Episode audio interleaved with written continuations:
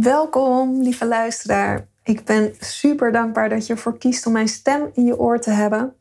Vorige keer nam ik op met het zonnetje in mijn gezicht. Nou, nu kijk ik uit mijn raam en sneeuwt het. Wat een contrast. Een groter contrast kan er niet zijn. Ja, ik hoop dat ik je met deze aflevering weer mag inspireren om jouw hart te volgen en te kiezen voor het leven wat jou het meest gelukkig maakt. En ik ga het vandaag ga ik het hebben over durven. De sprong durven wagen om te gaan voor wat jij het allerliefste wilt. Ondanks dat de uitkomst nog geen zekerheid is. Maar er toch op durven vertrouwen dat dit de juiste stap is om te zetten. En dat wanneer je dat doet, er eigenlijk magische dingen gebeuren die je van tevoren nooit zo had kunnen bedenken. Alsof het leven je beloont voor de moed die je hebt getoond. Ik ga in deze aflevering ga ik twee persoonlijke verhalen met je delen en ook nog een tip geven die je hopelijk erbij gaat helpen om het durven iets gemakkelijker te maken. Alright, let's go! Welkom bij de Leef je hartsverlangen podcast. Mijn naam is Nanda van Aalst van Mijn Storyteller. Het is mijn grootste passie mensen te motiveren en inspireren om hun hart te volgen. In deze podcast neem ik je mee op weg naar verbinding maken met jouw hart. Ontdekken wat jouw diepste hartsverlangen is en wat er nodig is om te gaan leven en werken vanuit wie jij in de kern bent. Zodat je het leven kiest waar jij gelukkig van wordt. Luister naar veel praktische tips en inspirerende verhalen. Let's go!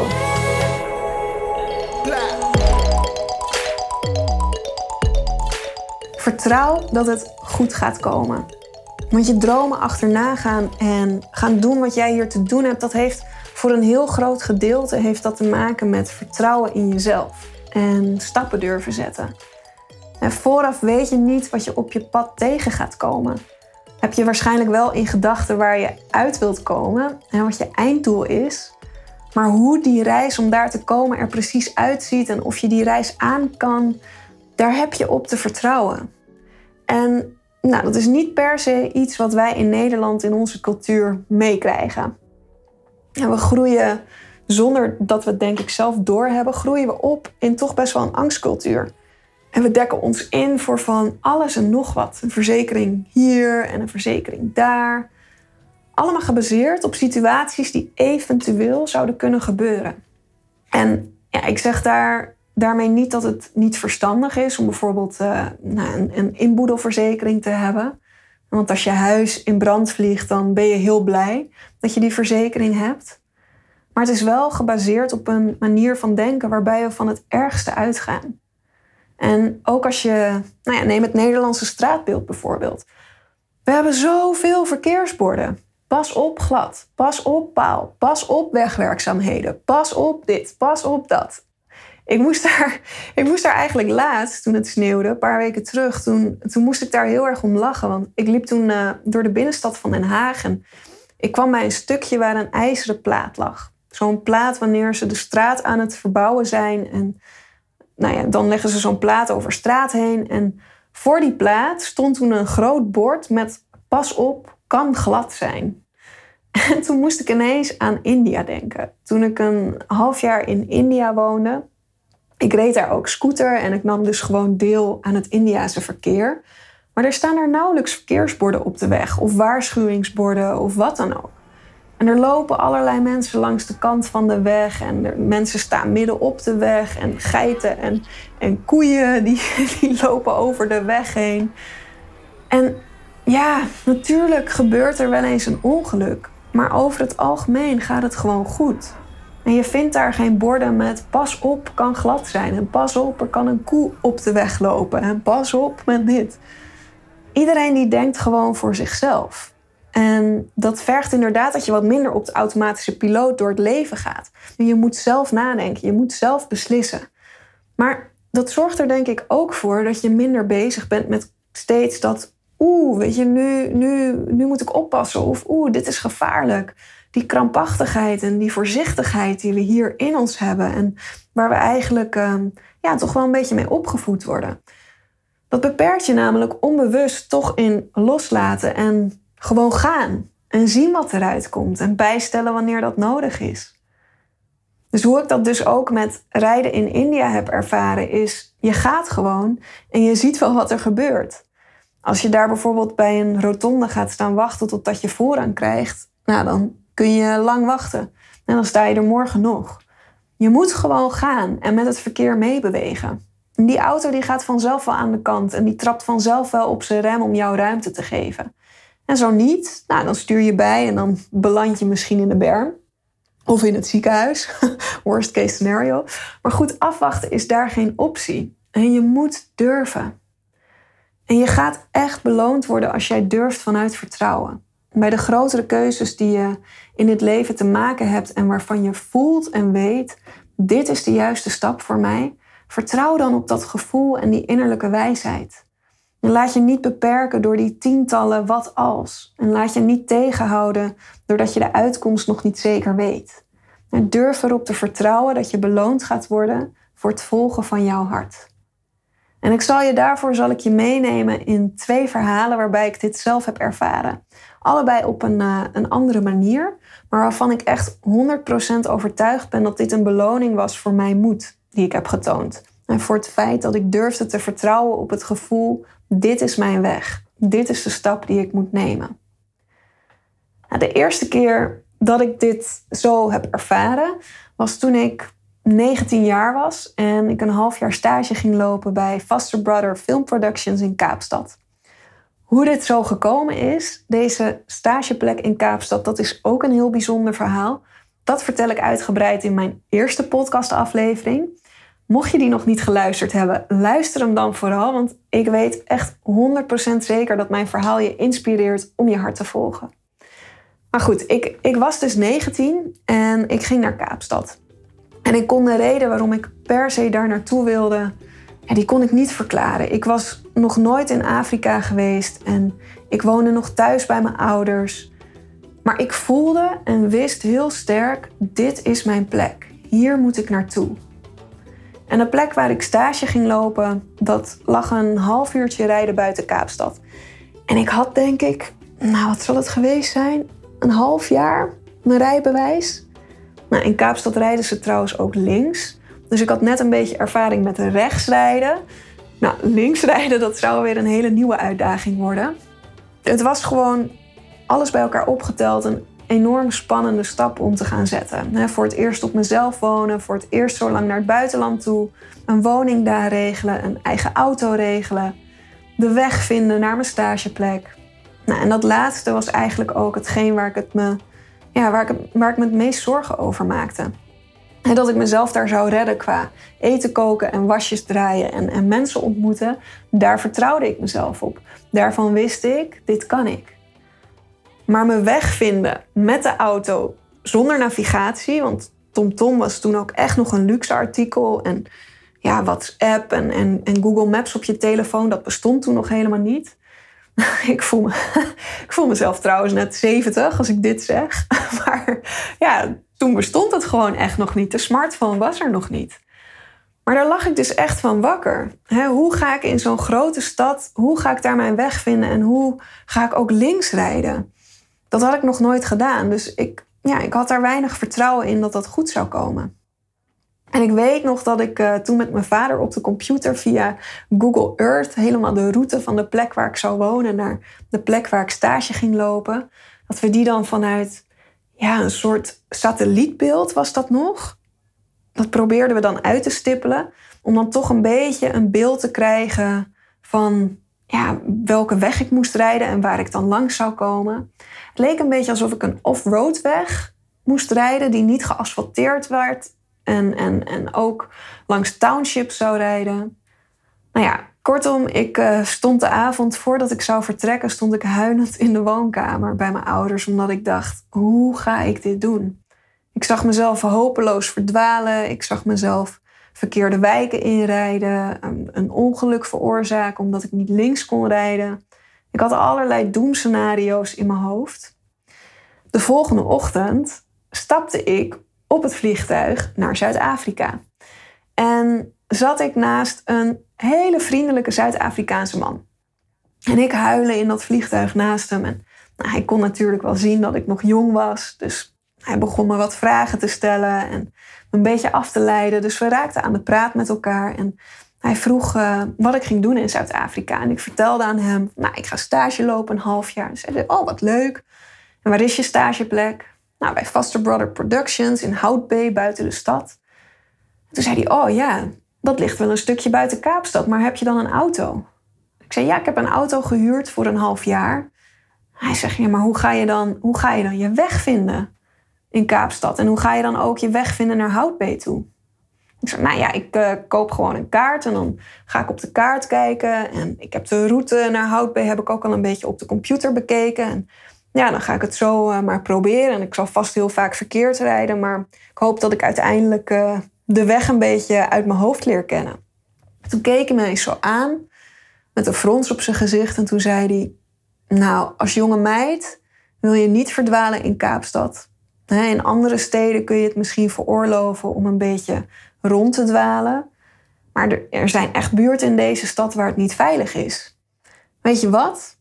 Ik heb een TomTom thuis. Geef me je adres en je telefoonnummer. En dan kom ik overmorgen kom ik de TomTom bij je langsbrengen. En die mag je dan een half jaar van me lenen. Want ik heb hem toch niet nodig.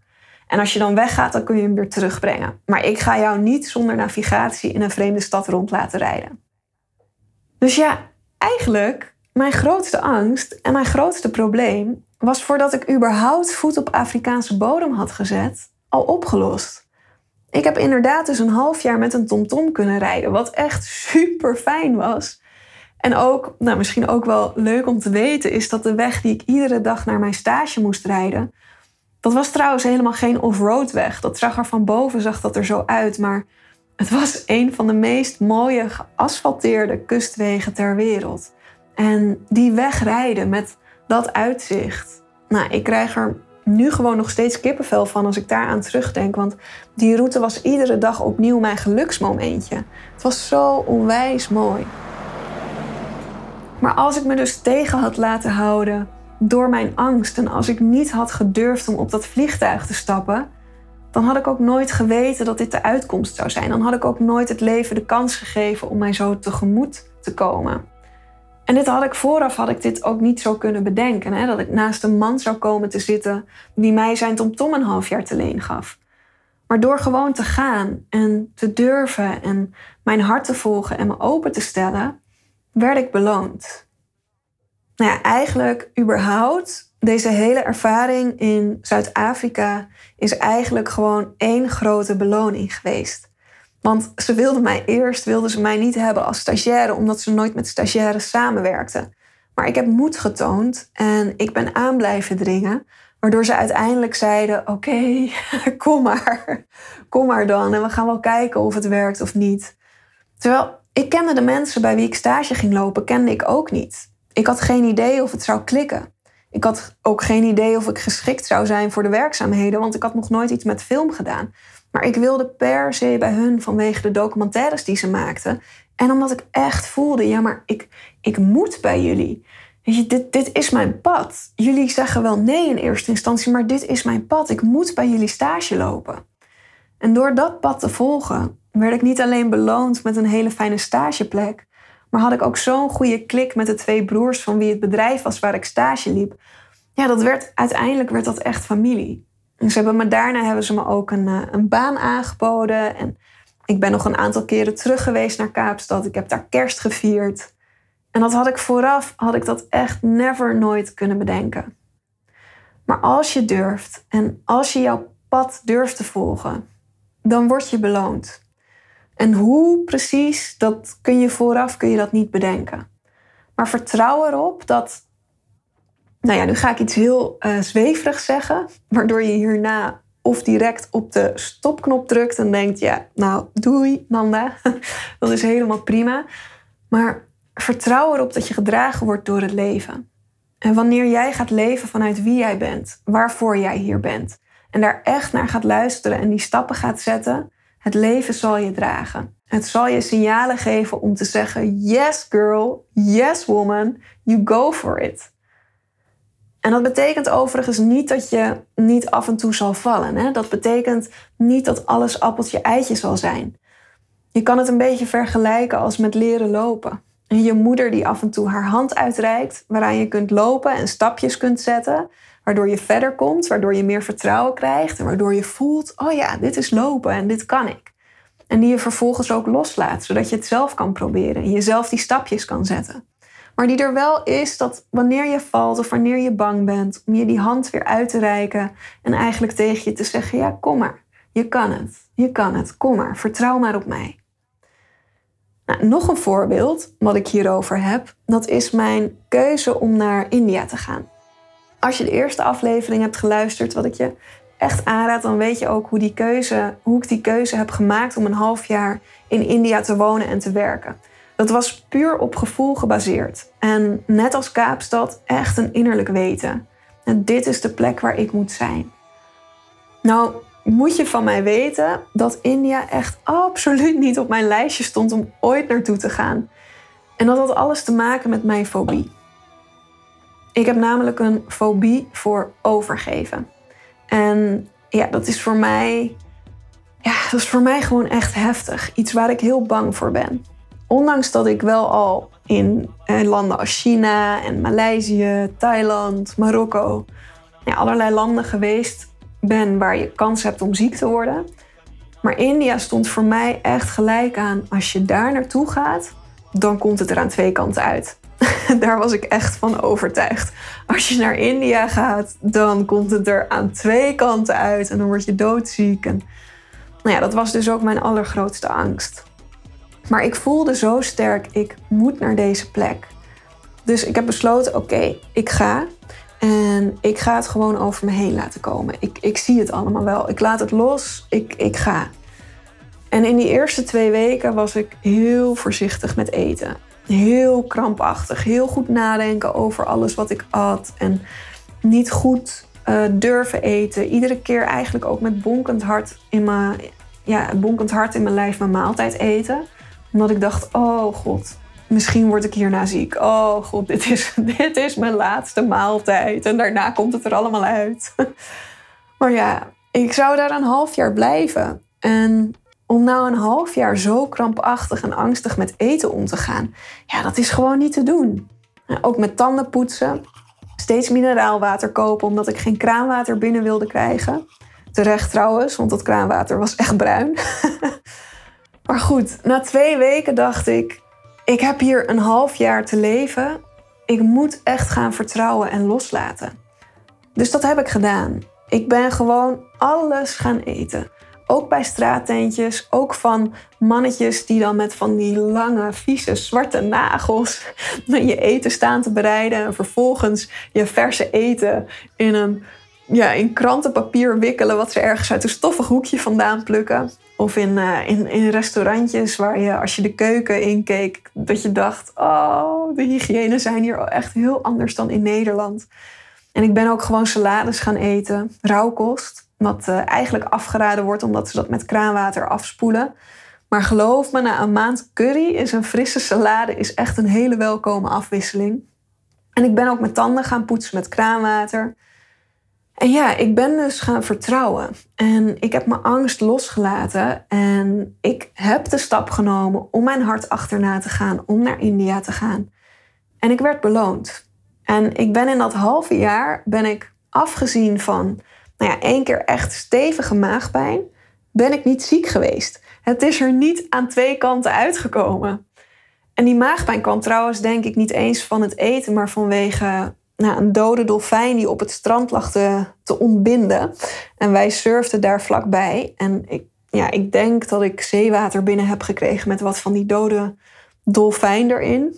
Wat trouwens ook heel vies klinkt nu ik dit zo zeg. Maar, maar ja, ik heb India heb ik dus zonder de bekende Delhi Belly heb ik doorstaan. Gewoon vanuit rust, vanuit vertrouwen. En dat is beloond. En dat is wat ik jou met deze aflevering ook mee wil geven. Op het moment dat jij durft om stappen te zetten richting jouw droom en je loopt ergens tegenaan, dan is er altijd een oplossing. En die oplossing wordt je, zoals in de voorbeelden die ik zojuist genoemd heb, die wordt je soms gewoon gegeven. Nou, dat is een oplossing die je zelf van tevoren niet had kunnen bedenken. Maar ook als de oplossing je niet op deze manier gegeven wordt, dan kun jij hem zelf bedenken. Zoals Marie Forleo ook heel mooi zegt, alles is uitvogelbaar. Ik raad je trouwens ook echt aan om haar boek te lezen, dat diezelfde titel draagt. Alles is uitvogelbaar. Want dat helpt je enorm om te durven. En durven is ook een, uh, een groot onderdeel van het Soul Purpose traject wat ik met mijn klanten doorloop. En we besteden een volle maand aan durven. Een ding die ik mijn klanten tijdens die maand dan ook meegeef, is de opdracht om na te denken over wat is het ergste dat kan gebeuren wanneer zij hun purpose gaan leven en hoe ze dit kunnen uitvogelen. En dat, ja, dat klinkt misschien nu heel simpel, maar dat is het eigenlijk ook. De oplossing is snel bedacht. Het zit hem vaak in het doen waar we op vastlopen. Want durven heeft natuurlijk ook heel erg te maken met welke angsten en overtuigingen er in je hoofd spelen, waardoor je bepaalde dingen niet durft te doen, omdat het vertrouwen er niet is. En daar kun je aan werken en daar kun je mee oefenen om, om je vertrouwen te vergroten. Dat is ook waar ik met mijn klanten heel erg aan werk. Eerst dat vertrouwen in zichzelf krijgen en vanuit daar gaan durven en stappen zetten. En dan zul je zien, je wordt beloond. Echt waar. Nou, ik hoop dat dit voor jou helpt en je inspireert om dat wat je in je hart voelt achterna te gaan. Laat het me vooral ook even weten hoe, ja, hoe deze aflevering bij je binnenkomt. Ik, ehm, ik deel best wel persoonlijke verhalen en ik ben heel benieuwd wat je daarvan vindt en wat het voor je doet. Super fijn in ieder geval dat je tijd voor jezelf hebt genomen om naar deze aflevering te luisteren. En andersom help je mij heel erg door als je via Apple Podcast luistert om eventjes een review achter te laten. Dat kan heel simpel door op de sterretjes te klikken. Geef de podcast het aantal sterren die jij het waard vindt. Want hoe meer reviews ik namelijk ontvang, hoe beter vindbaar de podcast wordt voor anderen. En ik ben je heel erg dankbaar als je dat voor mij wil doen. Oké, volgende week ben ik weer terug met een nieuwe aflevering. Ik wens je voor nu een hele fijne dag of een hele fijne avond. En tot de volgende keer. Doei doei!